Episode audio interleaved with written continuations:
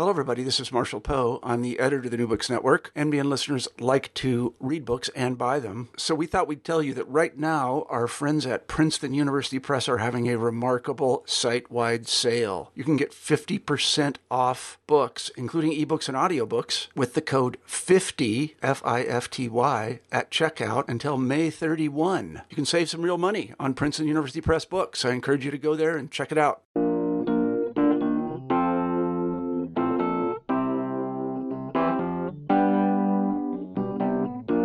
Hi there, I'm Jason Schulman, and this is New Books in Australian and New Zealand Studies. This is a very special episode. We have two fantastic Australian poets on the program. My first guest is Leni Shilton. She's an award winning poet. Her new book is Walking with Camels The Story of Bertha Strehlow. It's published by UWA Publishing in February 2018. Leni, welcome to the show. Thank you, Jason. Well, it's great to have you on. So, Leni, this is a verse novel uh, that tells us the story of Bertha Strehlow. So maybe you can start by telling us what is a verse novel and and why the story of Bertha Strehlow. Okay, so a verse novel is a story in verse. So it is like any um, novel, I suppose. It follows a narrative, and you can read it chapter by chapter. But because it's in verse, you can also read individual poems, and they should be able to stand alone and have all the um, concise and poetic language that a poem has. In my verse novel, I also use conversation and dialogue. So you are entering into the, the mind and the, the thoughts of the main character, who is Bertha. Mine's written in the first person, so I have, in a way, tried to embody her her thoughts, reimagine what was happening for her in Central Australia in 1936. And why Bertha Strehlow? I was particularly interested in her because I found out about her at a place called the Strehlow Centre, which is a big um, museum, I suppose, in Central Australia primarily made for her husband. And I actually knew nothing about Bertha when I went up there and was reading information about her husband and his work. He was a linguist and an anthropologist. And as I was walking around, I found there was this another story. There was some information about this woman, Bertha Strehlow, his first wife and there was not very much information about her. So I started researching her and trying to find out more about her. One of the things that's really important uh, to the story is the sense of place. So I'm curious, where did you write the book? I wrote the book in Alice Springs, and I also spent quite a lot of time out in the Petermann Ranges, which for people who don't know Central Australia very well, you probably do know where Ayers Rock or Uluru is, and it's um that's four and a half hours south of Alice Springs. But Bertha and her husband travelled to a place called the Petermann Ranges, which is west of Uluru, and it was for his anthropological studies and work that they were travelling there on by camel. Um, and that's where Bertha um, became quite ill and I I went there and I spent about a week camping in a creek bed, which Bertha and Ted probably also camped in. I don't know if I got the exact location. And I did a lot of writing there. Bertha wrote a great deal about the camels that she traveled with uh, across the Australian desert and got to know with uh, increasing affection. And the book, of course, uh, is called Walking with Camels. Uh, how important was it to try to capture her personal experience uh, in writing in the first person? It was it was crucial, really. But what was lovely was she wrote she wrote letters, um, primarily lots and lots of letters, and then she published three papers. So it was a lot of her letters that I read She'd written a lot of letters to Ted, and letters to her mother-in-law, and letters to her father. And in those letters, she talks about the camels and her experiences. She was a city girl. Um, she'd never travelled very much at all. She grew up in Adelaide, and coming to Central Australia was a great adventure for her. So when she was encountering camels for the first time, she was actually terrified and she felt though that everyone was watching her. She saw, first saw camels in Hermannsburg, which is an Aboriginal community west of Alice Springs.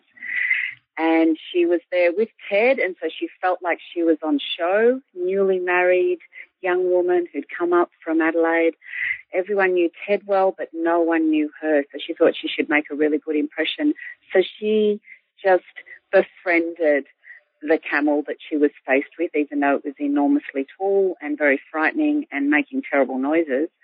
She decided that she would just have to um, um, swallow her fear and and um, and learn to to love them, which she did.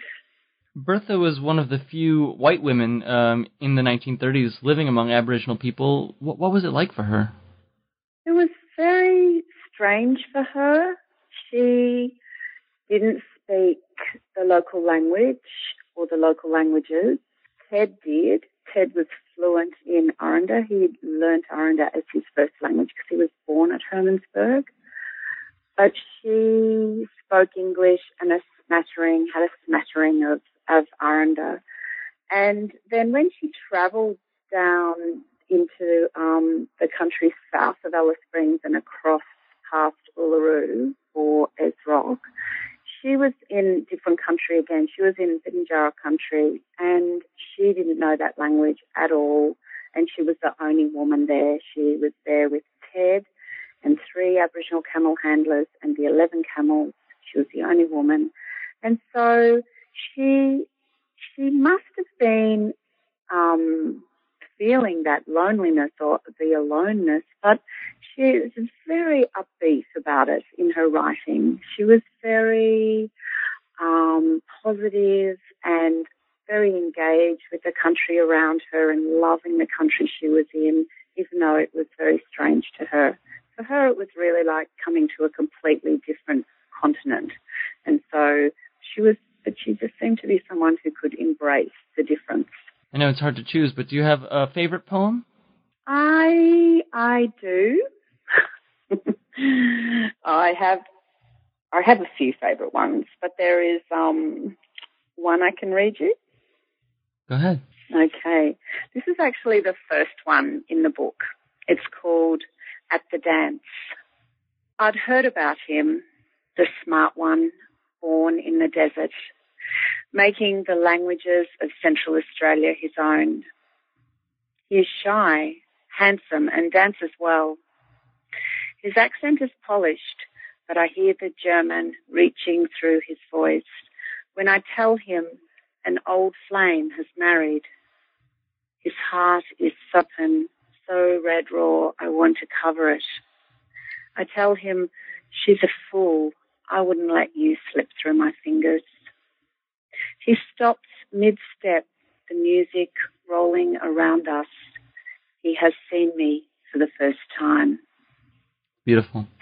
Um, Leni, I want to thank you so much for, for coming on the show today. The book is Walking with Camels, The Story of Bertha Strehlow. It's published by UWA Publishing this month in February 2018. The author is the award-winning poet Leni Shilton. Thank you so much, Jason. Joining me now is the award winning poet Renee Pettitt-Schipp. She's here to talk about her new set of poems, The Sky Runs Right Through Us Poems from the Edge of the Indian Ocean. It's published by UWA Publishing in February 2018. Renee, welcome to the show. Thanks, Jason. Lovely to be here. So, from 2011 to 2014, you lived on Christmas Island and the Cocos Keeling Islands in the Indian Ocean. Why, why, why poetry? Uh, why write about the experience in the form of poetry rather than a straight uh, narrative of the experience? Ah, that's a really interesting question, and one that I've only really had to grapple with lately because I guess I, I just did it instinctively. And I think the main reason was that I really struggled to come to terms with what I witnessed in Australia's detention system on Christmas Island.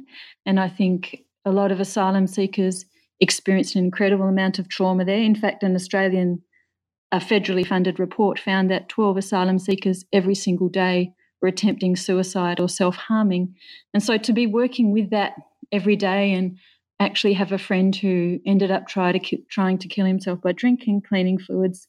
I just had no way to kind of process um, the experiences that I was having. So when we moved off, uh, so after a year, we found it overwhelming and moved to the Cocos Keeling Islands, which um, is about 900 kilometres away.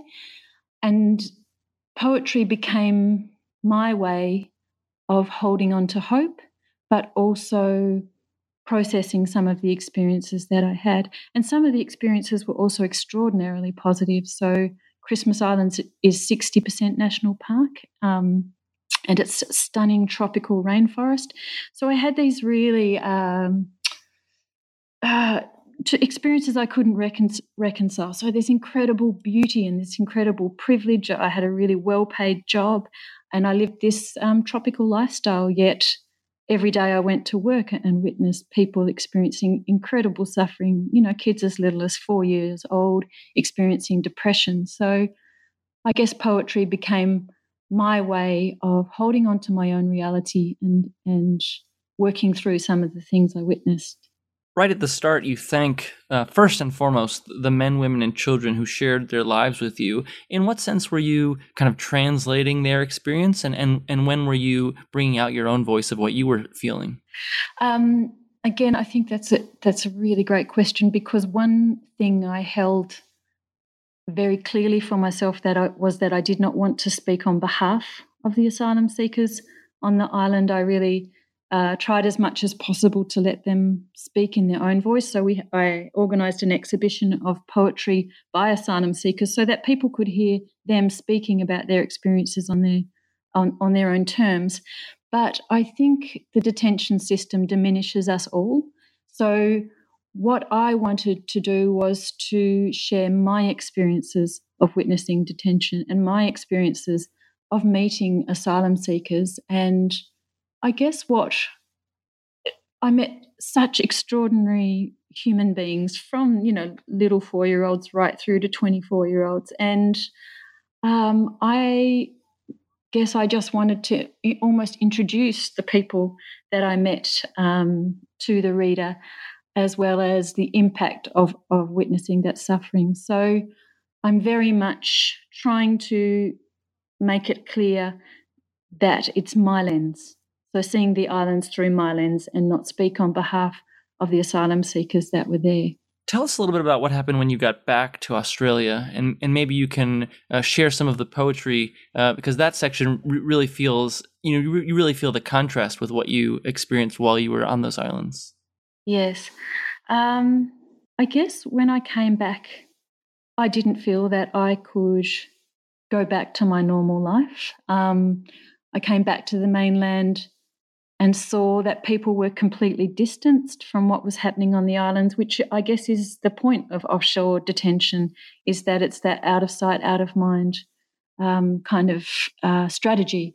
So what is happening is the Australian public is disengaging with the detention of asylum seekers and the reality for most of the people's lives there.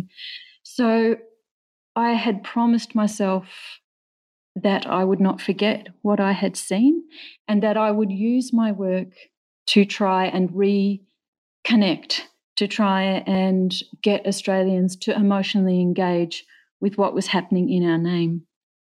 And the Australian government has been very clever in its use of language. So it keeps demonizing and criminalizing asylum seekers. So by constantly using the term illegal, um, illegal immigrants, and they are not illegal, it's their right under the Refugee Convention to flee to a place of safety. But by repeating this over and over, asylum seekers become associated, associated with illegality and criminality.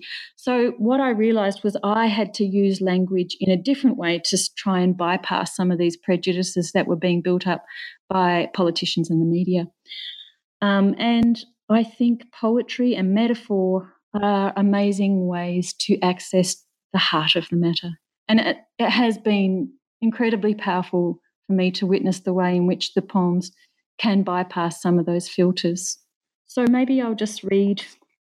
Uh, there's this one poem really, when I was working with these gorgeous 16 and 17 year old young men, mainly from Afghanistan and Iran, and they were sharing the most uh, devastating experiences of witnessing massacres of families and children and things with me while I was on the island.